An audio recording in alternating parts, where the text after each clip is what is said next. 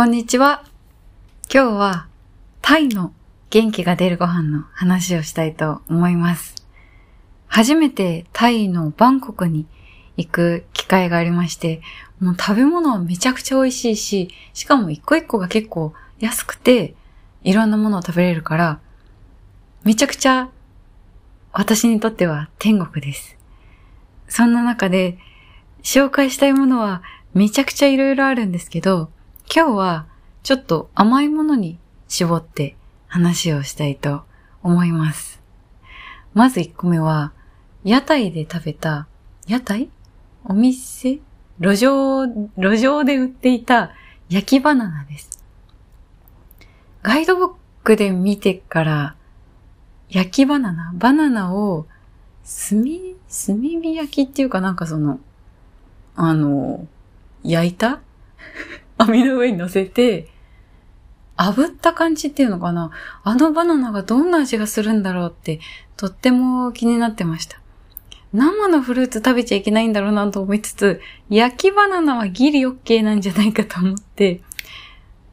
道端で売っている焼きバナナを買いました。2個で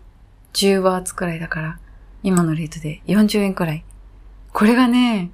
美味しいんですよ。多分、バナナをただ焼いただけで皮の周りが黒くなってる感じなんですけど、これがね、味的には、日本で食べるバナナよりはかなり酸味があって、さつまいもの蜂蜜レモン煮みたいなのをバナナに、バナナにした感じっていうんじゃないのかな。だから、ホクホクした感じで、結構さまみ、さ、さまみ？結構酸味があって、ねっとり感もあって、ちょっとほのかにレモンっぽい味もする。これがね、しかもあったかいから、なんとも胃にも優しく、とっても美味しいです。これはまた食べたいなって思う美味しい味です。あとは、電車の旅で出会った謎のココナッツプリン。ホアヒンという海辺の町まで電車でバンコクから4時間半くらいかけて乗って行ったんですけど、その中に路上販売、路上じゃない、車内販売の人たちがいるんですね。なんか、どこまで許可を得ているのか謎なんですけど、いろんななんかそのガパオ的なものを売り歩く人もいれば、ゴーゴーカフェのボバティを売る人もいれば、もうカオスなんですけど、車内が。そこで、謎の紙袋を売っているお兄さんたちがいまして、紙袋に入ってるから中身は見えない。で、実際にこの、この紙袋はね、茶色地に赤いなんかキャラが書いてある紙袋で、その中に3つアルミの箱が入ってるんです。上から見るとなんかちょっと茶色っぽいのが、茶色っぽい感じの焼いたものみたいな感じで、すごくあったかい。なんか、ラザニアなのか、シェパードパイなのか、完全におかず系だと思って食べてみたら、ココナッツプリンなんですよ。なんかね、見た目は上の部分は、まあ言われてみればカス、カステラじゃないかな。なんか上の方、上は抹茶色で、その上にナッツみたいなのが3つ乗ってて、で、スプーンを入れると2層に分かれてて、一番下がライスプディングみたいな。ミルクで煮たご飯みたいな。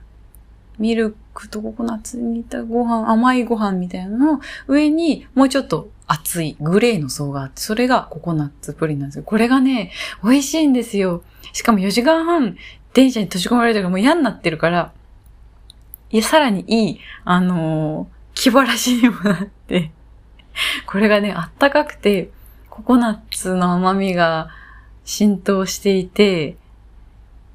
しかも優しい甘みなんか、もう、めちゃくちゃ甘いってわけじゃないので、これは、3個あったんですけど、結局電車の中で食べ、その次の日